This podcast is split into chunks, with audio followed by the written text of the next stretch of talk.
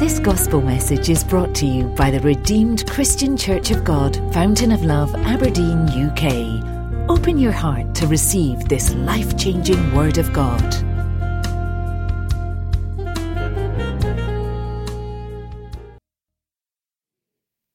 Bless us from your holy hills. In Jesus' most wonderful name we have prayed. Hallelujah. Matthew chapter seven, verses one and two.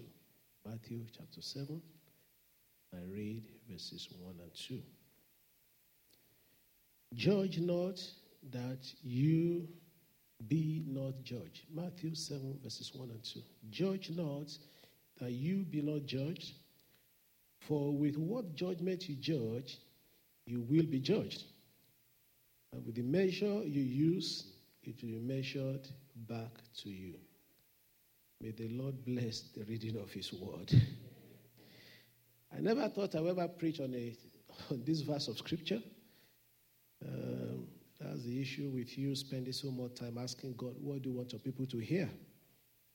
Um, it's one of those last places I think I will bother to preach about. All scripture we believe. And if the Lord asks us to preach from any part of the Bible, either some very suggestive verses in Song of Solomon on to Revelation chapter twenty, the white throne judgment, we will preach. So we will listen to this today. Now, this particular verse of scripture um, is one of the most quoted but least understood passage of scripture um, that has very minimal compliance even amongst believers. And um, the world has probably popularized, popularized this verse, possibly more than the church. And what I've learned is that whatever the devil has got his teeth into, whatever the devil has got so much interest in, you better pay attention. Because he's a counterfeiter, and he will only counterfeit what has got a worth or a value. Uh, being in Tesco before, I tried to put a fifty pound note into the self-checkout. You know, it doesn't take it. And the reason is very simple. You could go in there, take a counterfeit note. They don't discount it, but they, still, they just can't risk it. Um, or talk less of the one hundred pound notes that we have only in Scotland. And so when you look at the world, you find that the devil has put his teeth in some particular things like money, like worship. And over the years, we as believers, we have abrogated our responsibility, abdicated, and just say, devil, just have it, but no more. And so this one verse of the scripture that the devil seems to have taken, and we are missing out on it.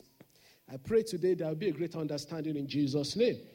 Now, it's a very central part of scripture, and if you look up, if you put it back on the screen for me now, please, Matthew chapter seven, verses one and two, and get ready to switch between Matthew chapter seven, verses one and two, and Luke chapter six, verse thirty-eight. So get ready to switch between them.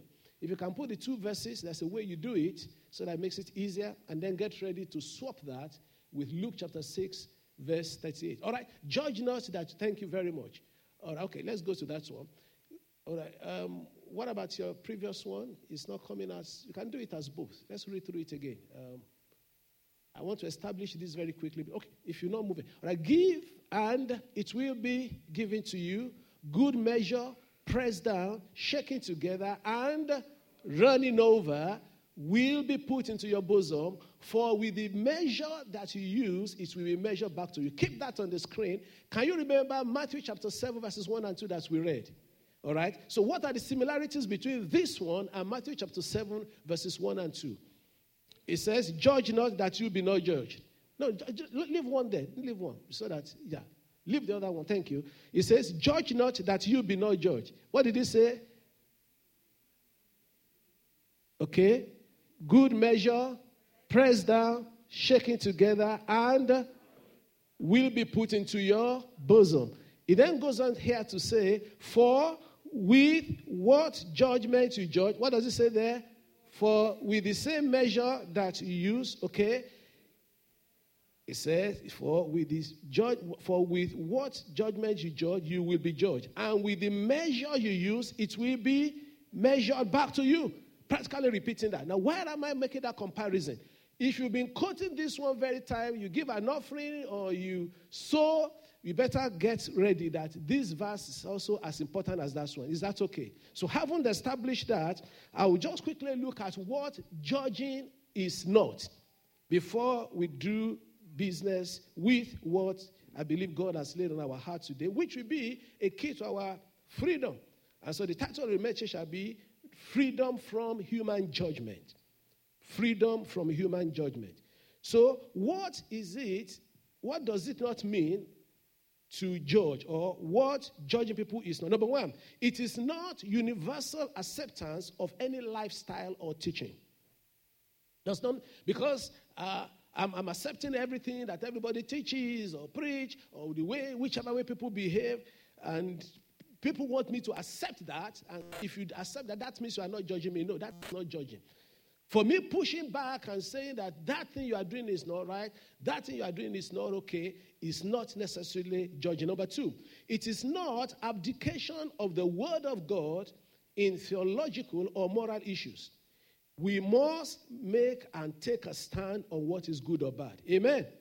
So judging does not mean that uh, because I'm pushing back, I'm saying, you know, we don't need to do that. It does not mean judge. Number three, quickly, it is not absence of correction or rebuke where necessary and needed.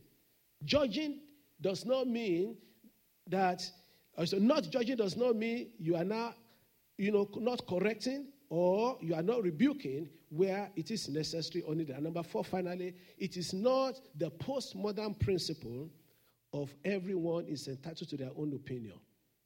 It is not the postmodern principle of everyone is entitled to their own opinion, and there is no absolute right or wrong. That's the postmodern principle. Anything goes. So we are all right as long as we feel right about what we are doing. So if I now say, well, the scripture does not accept that, you can't say I'm judging you. That's not judging. So I haven't settled all that carefully. We now go on to the thing that it means to judge. But let's look at what was the context in which the Lord Jesus Christ spoke these particular two verses. Now, the Sermon on the Mountain, please echo the answer with me, is Matthew chapter what to what? Chapter five, chapter, chapter, thank you. Those are the Sermon on the Mountain. So, I'm from, starting from chapter five, the Lord Jesus Christ started with the Beatitude, remember? Blessed are the... And he listed them. Then he went and listed a few other things that address moral issues. The issue of anger, the issue of lust, the issue of divorce, the issue of, um, what does he mention again? Swearing an oath. You know, the issue of prayer in chapter six, the issue of fasting. So Jesus Christ listed very practical things for them. And he was comparing their practice with what God wanted them to do. But the Lord Jesus Christ also recognized that as he was rounding up the Sermon on the Mountain, there were people listening unto him who will know someone somewhere who must have been guilty of what the Lord Jesus Christ was saying. And he was also aware that many of them will run away with the idea and say, ah, Master, correct. I've noted that that is what she has been doing. Tell her. You remember we say that. He said, Lord, preach it. And so Jesus Christ said, before you run away with that, let's put on the brakes. It's not about you receiving the sermon for someone else. It's about you receiving it for yourself. That was the context in which the Lord Jesus Christ said, judge not. Because in verses three and four, he mentioned that you cannot have a log in your own eye, which was more of, um, of uh, what do you call that now? Um, which was more, it's not a joke. What do you call that now? It, it was more of, uh, um, eh? metaphor. And um, there are some people, the way, the way you know, you, you, you, he was using it to elicit humor. It was humor. You know, you know, some of the humorists, what they do is that they wear exagger- exaggeration is one of humor. You know, there are different categories of humor. There are ironic humors, there are exaggerations, there are the slap face, or the all sorts of humor that they, they have. So Jesus Christ was kind of using humor to tell them, he said, you that tend to take a speck, you got it. Nobody can have a log in their eye. So what the Lord was expanding onto them there is that, please, before you start concentrating on what I need to sort out, let's concentrate on what you need to sort out. Amen unto that one. All right, so we we now see that it is the key unto most of the victories that we are looking for in our lives. In fact, some of us, we are in some of the challenges we are facing because we have run foul of that very important part of Scripture. And we see impossible to be reaping the work of our hands. We've judged others. We've said, oh, no, I can't. I can't. No, no, no. How did he get there? And I will mention a few things that today we shall repent of. Today we shall get freedom from. Because it's a constant thing I've seen in life. And it's taken me years myself to recognize that you need to be very, very careful and take this verse of Scripture seriously as I receive Rhema from Luke chapter six, verse thirty-eight. Is that sorted now? Amen? Is that sorted now? So please, I beg of you, listen carefully what it means to judge others. Number one, it means forming an opinion about someone else with a tone of finality. You form an opinion about somebody else with a tone of finality. Was it Robbie that thought somebody in a village? Is that, did I get the name right? Where is she? Is that Robbie? Right. That somebody in the village was chasing her. The, the lecturer put in a note of finality upon her. The classmate believed that she can't make it. Forget it. This girl is just in class to come and waste her time. But God surprised them. But God turned it around. That is judging. Never, ever, I beg of you one more time, write anybody off with a note of finality. Hallelujah. Never. Never say, I don't think he can make it. Never say she will end up badly. Never say even that she's so lazy. She, she may not go very far. Never, never, never. You are judging. Can I hear amen unto that one? Yeah. Remember, I'm not saying you should not correct. Are you hearing me? I'm not saying you should not rebuke. Are you hearing me? I'm not saying you should not stand for the moral principle you need to stand for. But don't put any note of finality on anything, on anybody. Not even on politicians, I'm sorry to say. Don't write anybody off. Because when we do that, God may count it against the person. Hear what the Scripture says in Romans chapter fourteen, verse four. Romans fourteen, verse four. He said, who are you to judge another servant? To his own master he stands or falls. He will be made to stand. For God is able to make him stand. New Living Translation puts it better. He said, who are you to condemn someone else's servant? Their own master will judge whether they stand or fall.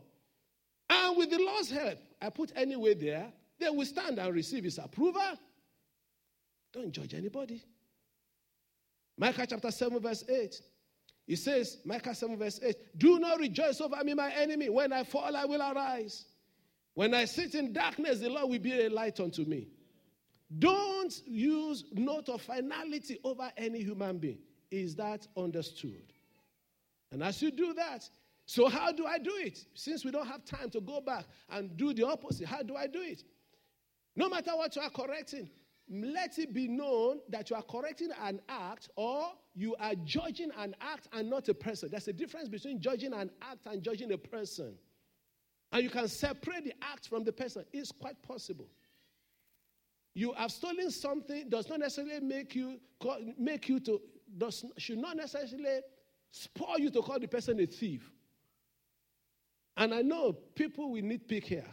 I know people will say, "Oh, Pastor, come off it," but you know within your heart, you can drive it home to somebody that's that the way you are picking things that are not yours is not good. Stop picking things that are not yours. But when your first statement is that ah, you are a thief. And that person stops being A, B, C, or X, Y, Z. But now what? That's why they call Bartimaeus blind Bartimaeus. The Bible did not call him blind Bartimaeus. It just said Bartimaeus. He was blind. His blindness should not define him. Don't let issues define people. Amen? Amen. And believe you, I'm not preaching new age thing. I'm preaching Scripture. Check Jesus Christ our Lord. All the disciples that were after him, he never, in fact, those of them that had bad names, he gave them good names. He changed their names. Names are important. And be very careful. with your spouse, be very careful with your siblings, be very careful with your children. And the Lord will help you as you do so.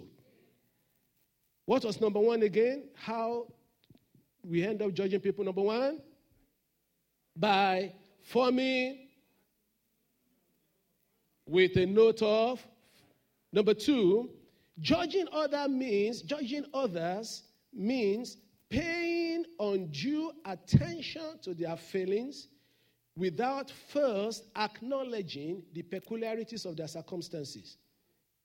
Paying undue ad- attention to their failings without first acknowledging the peculiarities of their circumstance.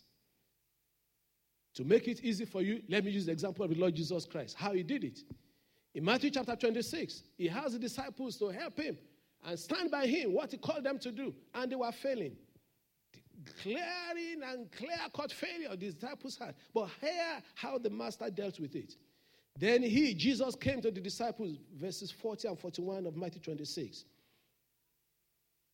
Then he, Jesus, came to the disciples and found them sleeping and said to Peter, "What? Could you not watch with me one hour?" He was disappointed, was he not? Then what did he say? "Watch and lest you enter into," what was his concluding statement? That's a good leader. You want to do it, but we work on those areas you are struggling. And that spoiled them. No wonder. We kept saying Jesus took stark illiterates, that even the contemporary world at that time in, in, in Acts chapter four, verse thirteen, they said they took knowledge. That they, he, said, he said they knew that ignorant men. These are these are unschooled people. I mean, those are these are people that probably didn't have any school certificate at all. They didn't go to school. And yet, because of the handling of Jesus, he was able to get something out of them. Oh, that you will be handled very well yourself. Oh, you are not saying a good amen. And all that the Lord will teach you to handle, Lord, that's very well in the name of the Lord Jesus. It makes a world of difference. It could be hard. Oh, am I talking down to you? It's an area in which I have failed many times. And usually when I teach with passion, it's because I myself am under the same sermon.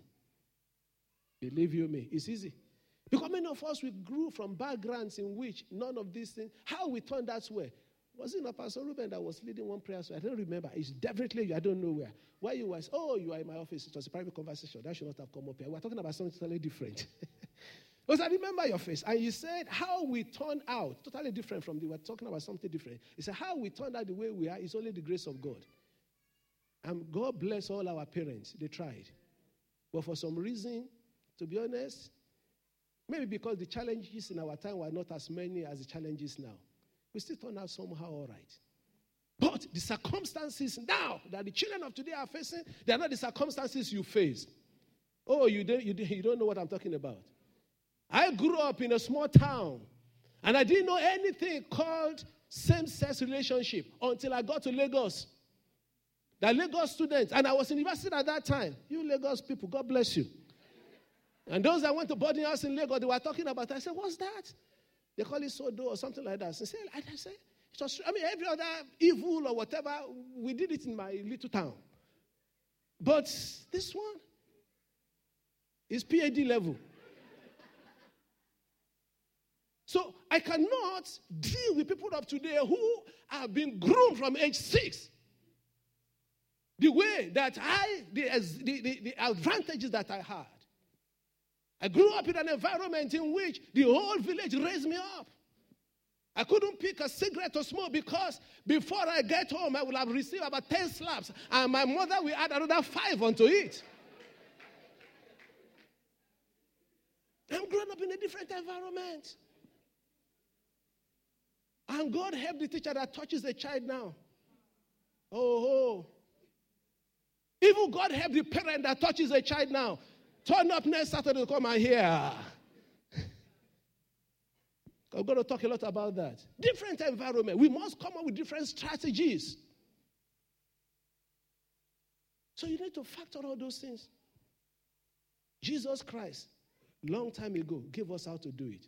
Because of our time, Number three, very quickly. So our number one is what again? Because this should remain with you. Number one, once again, forming an opinion about someone uh-huh, with a tone of. Number two, paying undue attention to their failings without peculiarities or that. Thank you very much. Number three, when we show contempt, and contempt means disdain, disrespect for people. And do you know it's very easy to do, especially by people that you can say they are very annoying. You know, some people that are very annoying. Beware of them. They can get you into trouble. Their behavior, their everything, when everybody should keep quiet, they will talk. When everybody should sit down, they will stand. And not because anything is wrong with them. They're just awkward. And before you know, immediately they come around you, you just, you just feel irritated. I say, what's wrong with you? Come on. They, that's just who they are. But they are trouble in more than one way. Not only are they irritating you, they are also trouble by getting you into trouble. Irrespective of the way they behave, you can't afford to show contempt for them. You can't afford to show disdain for them. You can't afford to look down at them. Oh, you said this, and just look at them as, you know what I mean, like number two in the toilet. And sometimes that's exactly the way we look at people, isn't it? You know what the Bible calls that? Judging. Oh, maybe this man is stretching it for, too far for you. Romans chapter fourteen, verse ten. Romans chapter fourteen, verse ten. But why do you judge your brother? Or why do you show contempt for your brother? Is that in your own Bible? For we shall all stand before the judgment seat of Christ. It's very easy to show contempt for people. Talk to them, talk to them, talk to them. They just irritate you. But the Lord says, be careful. Don't do it. Number four. We judge others when we have truckloads of advice for them. We have truckloads of advice for them and just a handful of empathy to give them. We counselors, God help us. Because all the things that needs to be done, they are just flowing from your head. If you don't watch it, you are not even connecting onto them. And they came to ask for advice. And before you know, do this, do this, do that. No time at all to even say, ah, this is what you are going through. We have truckloads of advice. And people have mentioned that before. You know that very clearly. Nobody cares how much you know until they, how much you care. Another one says that people will forget what you say. They will forget what you do. But they will never forget how you make them feel. Can make people feel. And that's going to be another point that I will bring to you very shortly. Be very, very careful. Don't jump.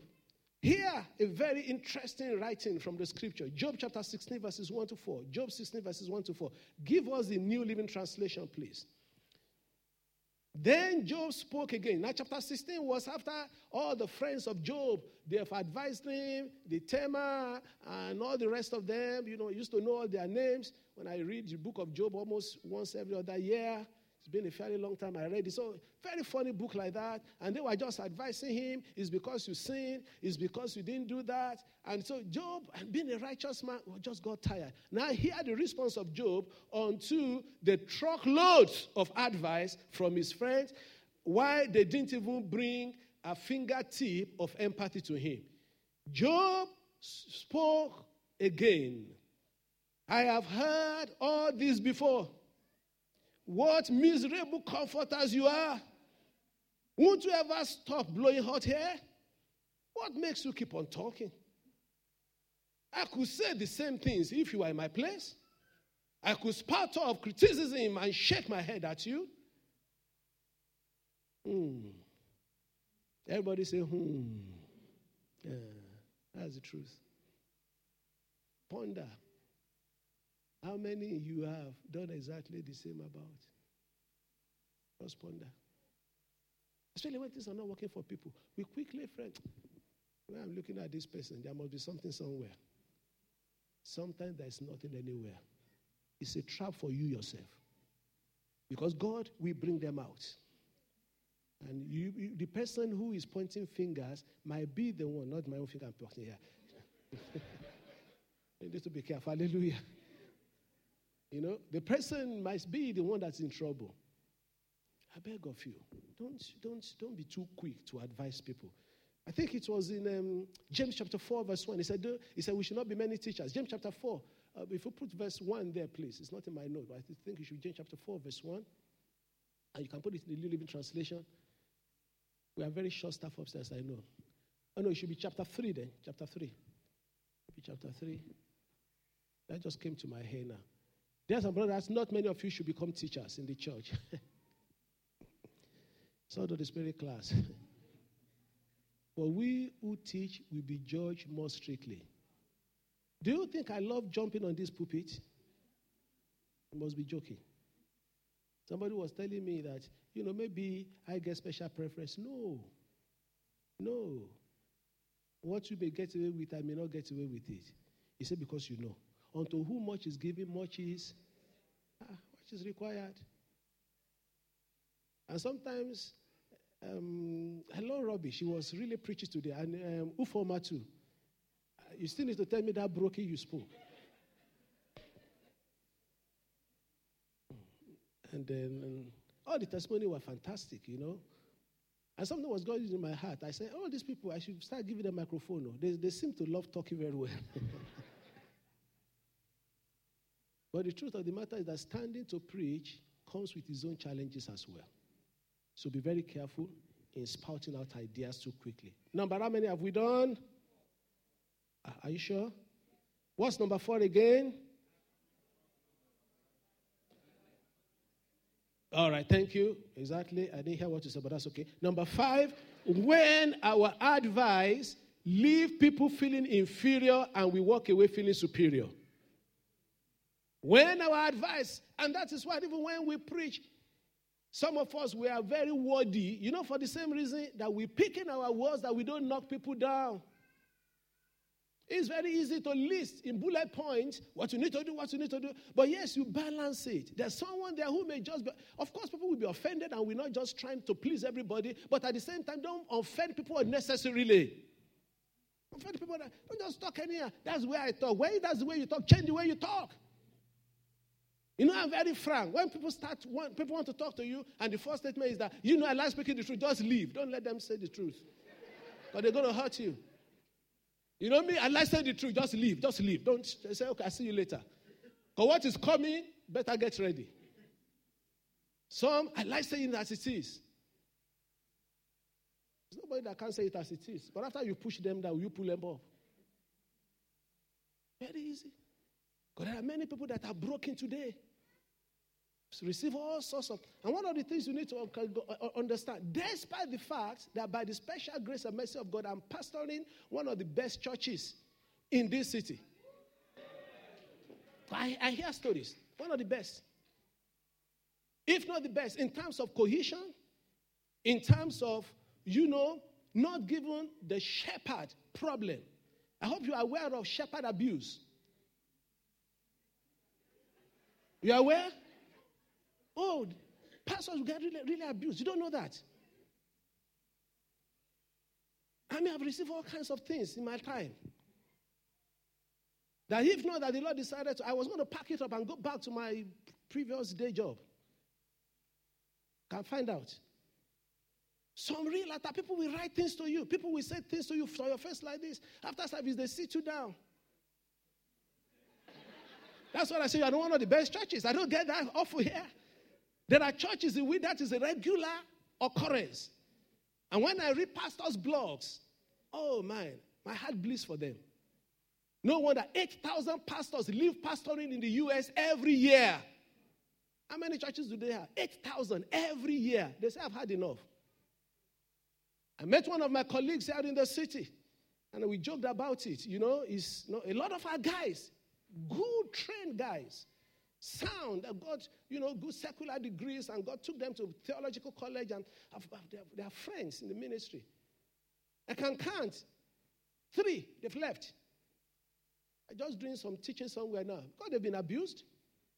That's hard enough. Everybody wants them to put in maximum hour but get minimal report, uh, minimal returns.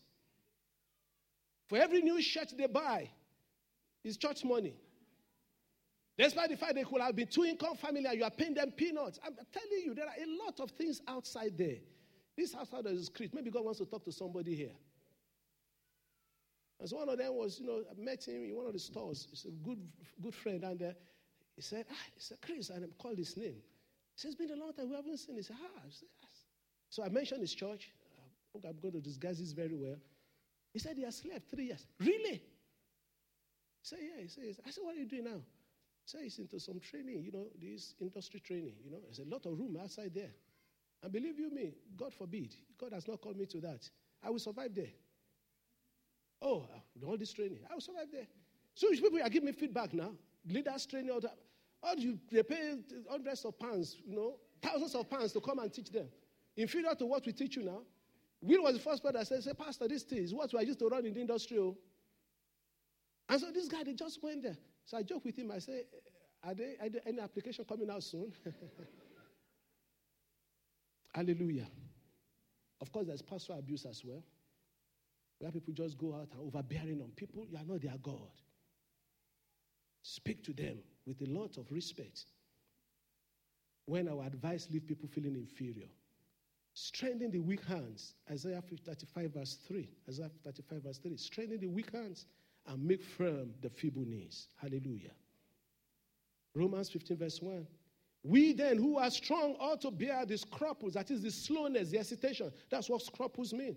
We ought to bear the scruples of the weak and not to please ourselves and not to make ourselves look good. Why can't you get it? Why is it taking so long? Why can't you move? We've asked you to come for water baptism. Why have you not done it? Why, why, why, why, why, why, why?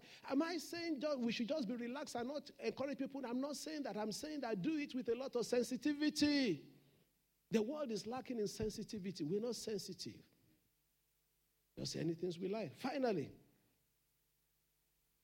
we judge others when we assume that we know their intentions. We judge others when we assume that we know their intentions. The typical human being judges himself by his actions, his own actions, and judges others by their hearts and their intentions. Yes. Judge others. When I have done something and it's not right, you know my heart is right. You know that's you know that's not that's that's not what I intended to do. It's just it's just it's just a physical mistake. But before he does anything, it's up to something. It's got an agenda. I know that he's re- he really really wanted to hurt me. He didn't want to. Why can't you just believe that it was an error that he made? It was not after you. Then when we do that, we're going to estrange people. But don't ever forget, brethren, that is only God that knows the heart. Amen? Or you, or you know human hearts? You won't know human hearts on a day-to-day basis. Because if you do, you're already God. That's why the best of prophets, God hides things from them. Do you know that? The best. And I know good prophets all over the world. They don't call themselves prophets. I mean, these are people you are walking to the office, they will tell you already what you are going to. And God has shown me one or two things about one of you here, in fact, overnight. He does it very rarely. If, he does, if, he, if he, God does it, in your own case, that means an exceptional case. We need to be careful. God only knows the heart. What does he say? Acts chapter one, verse twenty-four, very quickly. And they prayed and said, you, O Lord, who knows the heart of all, show which of these two we have chosen. First Samuel sixteen seven. First Samuel sixteen seven. But the Lord said to Samuel, do not look at his appearance or at his physical stature, because I have refused him. For the Lord does not see as man sees. For man looks at the outward appearance, but the Lord looks at the heart. Don't make yourself a God. You are not. But don't make yourself God. You can be a God, but don't make yourself God. The God, the only living God. So how should I deal with others? Very quickly, bullet points. Number one, let your goal be repentance, restoration, and not remonstration and revenge. Let your goal be repentance and restoration. Whenever you are correcting, whenever you are saying anything, let it be repentance and restoration and not remonstration and revenge. Number two, always remember your own self. This, even if you don't think about it, think about that all the time. Always do what? Remember your own self. I use remember your own self because that's exactly how the King James Version puts it in Galatians chapter six, verse one. Galatians six, verse one. Brethren, if a man is overtaken in any trespass, you who are spiritual, restore such a person in a spirit of gentleness, considering yourself, lest you also be. Don't carry whistle and blowing all around. Consider your own self. You are standing today because God is helping you to stand. Some, their life opposition, their life mission is to be picking holes in other people's life. And as they are doing that, their own life is turning into rags as well. Nobody has called you to be another man's judge. Run your own race. Remember yourself. It is almost a universal principle that I've seen in the short time that I've been a believer. thirty-five years going to. Constant. It's never changed. When anybody decides to deal harshly with somebody without consideration and thinking of their own humanity, they always, always, always fall into the same error. Without fail. It might be simple things on home level. I've heard of situations before, God forbid, God, God forbid, in which there were a couple, I don't know whether, God, we've prayed, you said, Lord, let your word come with power and liberty, isn't it? Aha. You know God, God answers prayers now? But so the few things the Lord is bringing up, I know he's attacking, he's, he's dealing with particular situations here. But use this extreme, extreme example to deal with other lesser examples. A known case that I had, I didn't know them personally, but I heard about it, in which there was an unfortunate situation in which, you know, the woman, you know, the man had issues, you know, of adultery and all the rest of that. And in the midst of that, they begged the woman. The woman said she would not. The man said, I'm sorry, did everything. The woman refused. They, everybody begged, everybody did. And because she had been absolutely upright and okay. You know the rest of the story. Guess what? When she did her own, she did it with five men. Five. Not knowing that God that has been shielding her. And none of this thing is a license to do evil. Far from it. It's just the reality that anyone that will be free from human judgment. Isaiah chapter fifty-four verse seventeen, we mentioned that on Wednesday, didn't we? He said, no weapon that is fashioned against you shall... And every tongue that shall rise up against you in judgment, uh, you will. You can't condemn it if you have been condemned by God. Because when you judge others, it's not they that are condemning, it's God that is condemning. I do the rest very quickly. Do the rest very quickly. Where are we now? Always remember your own self. Number three, how we should deal with others. Show mercy and you will receive mercy. Show mercy and you will receive mercy. Sow mercy and you will reap tender mercies. Sow mercy and you will receive tender mercy. Number four, choose to rather lose the argument and win the person than win the argument and lose the person. When someone is disagreeing with you and you know, absolutely know that you are right and they are getting more animated, let it go. Don't worry. Leave the rest in the hand of God, which is my last point anyway, because I've been there many times. You know, just this person is just not doing the right thing. You just try. They just can't see. They raise their voice. You try and try and try. Just let it go. Because at the end of the day, you will drive in your argument, and the person will probably just go on their own and do what they want to do. So your best bet is to keep the line of communication open, keep praying for them. And that's why the best way to deal with people is that get out of the way and let God do his work. Get out of the way. Romans fourteen, verse four, we read that before. He said, who are you to judge? And I said, he will stand, and God will make him to stand. Hallelujah. God will answer her prayer. God will answer his prayer. God will turn the circumstance around. And you know what? As you do this, no judgment against you will stand. No, you can't stand. You won't stand. But please, let me preach the full scripture, because I've gone deep into this preparing, and I said, Lord, it doesn't look like a real topic that, I don't know, I don't know, Lord. And then all this is what I said. The thing is that if all the declaration made on Wednesday are to stand, take note of this. Because we made serious declaration on that day. Serious. But it must be predicated on this. Or else we will have made only empty boast. And our boast shall not be empty. In the name of Jesus Christ. Hallelujah. Hallelujah. Nobody shall judge you.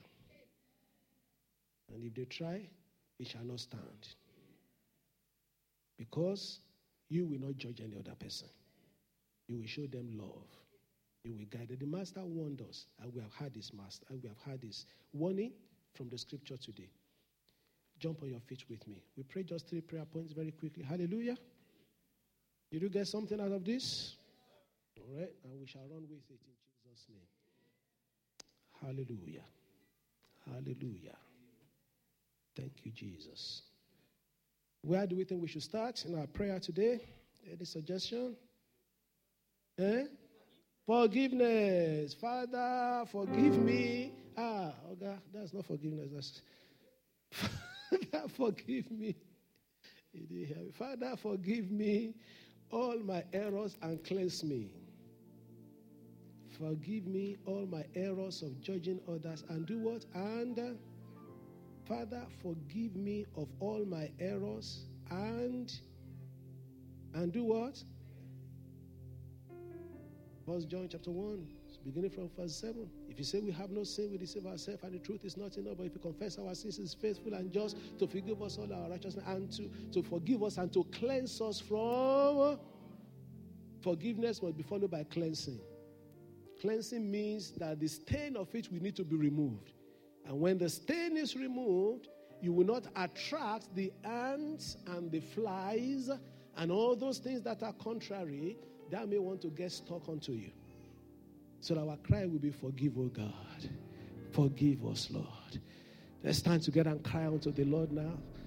But if you don't have anything to ask the Lord to forgive you in this area, just pray for the whole group in this room and just say, Lord, forgive us. You know, we all need it, one form or another, or there may be somebody who needs this forgiveness more than me. Forgive us, Lord, where we have been hard on people, where we have been sensitive, where we have judged, where we have been unkind with our words, where we have taken the left, the high pedestal and, and looked down on some other people, where we have been snobbish. Oh, Lord, forgive us today. Your word has told us you are taking us somewhere and we need to get this out of the way. Let your blood wash us. Cry unto the Lord with me, folks, and let it be genuine. Let it be from the bottom of your heart. If you remember a particular situation, might be in small little things, might be in small little things, might be in small little things. You always burn the soup. You always burn the soup. You have already put in a note of finality upon it. And guess what? Tomorrow you are burning the soup as well. You need, you need, you need, you need to ask for forgiveness. You know, you don't put the things in the right place, of course, and don't make it final. Just keep encouraging, keep chi- keep guiding, but don't lock anybody in their wrongdoing. Forgive us, oh God, forgive us. I hope somebody is crying out to the Lord who forgives right now. In Jesus' most wonderful name, we have prayed. And I stand in the name that's above all names, that who has promised that when we call upon Him and ask for forgiveness, He will forgive. We are hereby forgiven in Jesus' name. And all the stain of it is hereby removed from our lives in the name of the Lord Jesus. Thank you, Father. In Jesus' name we pray. Number two, you will declare that I choose to show mercy and love rather than judgment and law. Some of us, we know how to code the law. All the Bible verses against other people are burning in your head. The Bible verses against you, we don't know it. You know, all the Bible, because that's your own area of strength. It might be, you know, it might be you are not, you're not disposed to stealing. All the Bible, you know, it is an, you know, it is the eighth commandment or whatever it is. You know the verse it is. It says, "He that stealeth, steal no more." But from now on, you will not be waiving the law. Hallelujah. Only one person does not want to be waving the law. You won't be waving the law, all of us. So shout with me, I say, in the name of Jesus, I choose to show mercy Uh, we can do better than that. I choose to show mercy. I choose to show love. And I will not show judgment and the law. In the name of Jesus. Lift up your voice. Your confession shall be your possession. Just about to pray one more prayer point and we shall be fine. Hallelujah, hallelujah, hallelujah, hallelujah. Cry unto the Lord, Lord, is my choice today. I will walk in absolute love and mercy, absolute love and mercy. By your grace and by your power, I choose to show mercy and love rather than judgment and law. In the name of the Lord Jesus, with my relationship with my brothers and sisters, my relationship with my wife, with my biological children, with my spiritual children, with my elders, with everybody, oh God, I will show mercy and love. I will show mercy and love. Even peradventure, God has shown me the weakness and the nakedness of someone like Japheth and Shem cover their, their, their father. Oh Lord, I will cover those who peradventure I discover their weakness in the name of Jesus. I will not be a harm, oh God, who was hamstringed himself, whose generation were cursed because he decided not to show mercy and kindness. Thank you, Rock of Ages. In Jesus' mighty name we pray. I hope you prayed that prayer. And it will be your portion in the name of Jesus. Finally, you will pray. And we take that prayer point from Second Samuel chapter twenty-four, verse fourteen. Second Samuel chapter twenty-four, verse fourteen. And David said to Gad, one of the tribes of Israel, I am in great distress. No, Gad was the prophet that went to him, sorry. He said, please let us fall into the hand of the Lord, for his mercies are great. But do not let me fall into the hand of man. Do not let me fall into the hand of man. Do not let me fall into the hand of man. You will not fall to the hand of man. Oh, it's the greatest prayer you can pray. If there's anything to correct you, let God correct you himself. Even the best of men, believe you me, they will show their human nature. May God correct you himself. David knew God, though. He knew what he was talking about. May God correct you himself. You will not fall to the hand of man in the name of Jesus.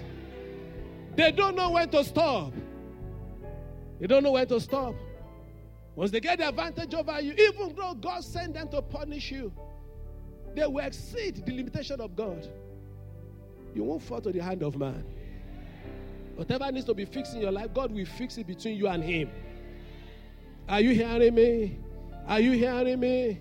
So you say in the name of Jesus, Father, do not let me fall into the hand of man. Above all, deliver me from the hand of human beings. Set me free from human judgment. Set me free from human punishment. Oh God, I release myself. Do anything you want with me. But do not let me fall into the hand of man. Do not let me fall into the hand of man. In all situations, oh God, might be for my ancestral problems, might be for my personal problem. Do not deliver me into the hand of human beings, oh God. Oh Lord, sort me yourself in the name of Jesus. And nobody will be able to judge me successfully. Thank you, Heavenly Father. In Jesus' marvelous name we pray. Somebody say, I'm free from human judgment in the name of Jesus. Including court cases against you, you are free. Including, uh, including cases that you have with your employers, you are free. Including cases that you have with governmental agencies, you are free. They will not determine your case. Your Father in heaven will determine your case. Because you are going to obey the word of the Lord. Grace to obey it we have received right now. I remove all our cases from the hand of men right now in the name of Jesus. Human beings, we don't have the last say. Not your employer, not a government agency, not your parents in laws. In the hand of Jesus. Not even your spouse. God personally will sort you. And you will come out glorious in the name of the Lord Jesus. No human judgment over our lives, I decree in the name of Jesus. No human judgment. No human judgment. They've seen from afar off and they say, oh. And they meet regularly, discuss it. How far has she gone? How far is it going? But today, all they are because he says in that in, in that um, Isaiah fifty-four, starting from verse fifteen, he said, he said, indeed they will gather. He said, it's not by me.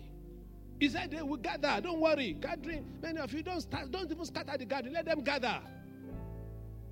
He said, it's not by me. And whatsoever tongue shall rise up, he concluded in verse seventeen, shall rise up against you in judgment, you will condemn. So we stand together. We say, we condemn every voice against us right now in the name of Jesus. And they stand condemned. And we are free. This month of freedom, we are free. And if the Son shall make you free, you shall be free indeed. We are free in the name of Jesus. Free. Somebody they've been saying, that marriage, that person that you married, you will suffer there. That's what they were saying.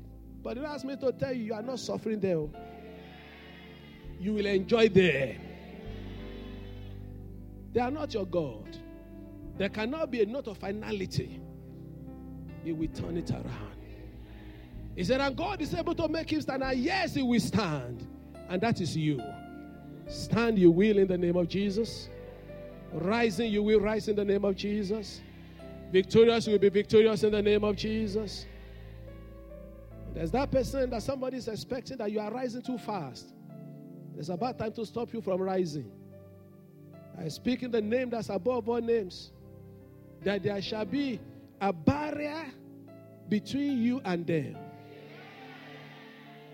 Whatever they are grabbing will not be you. Whatever they are pulling down will not be you. In the name of the Lord Jesus.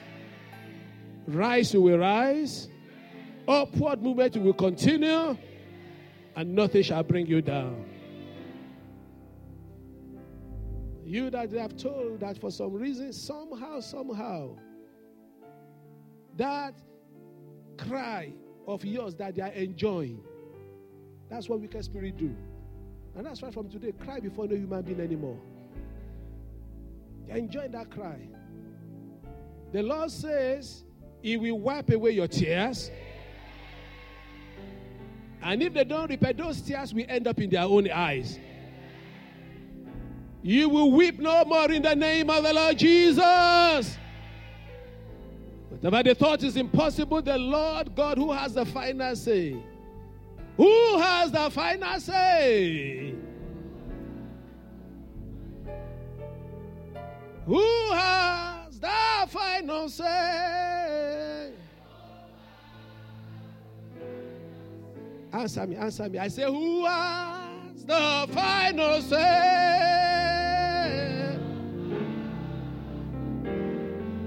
Jehovah turns my life.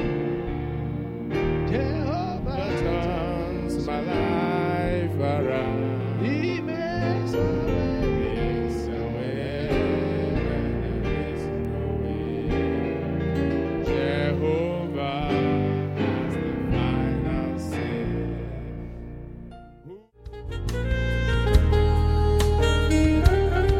For more information on what you've heard, please visit our website at w w w dot fountain of love dot org dot u k. You'll also find other media presentations available to you. Stay blessed in Christ Jesus. Amen.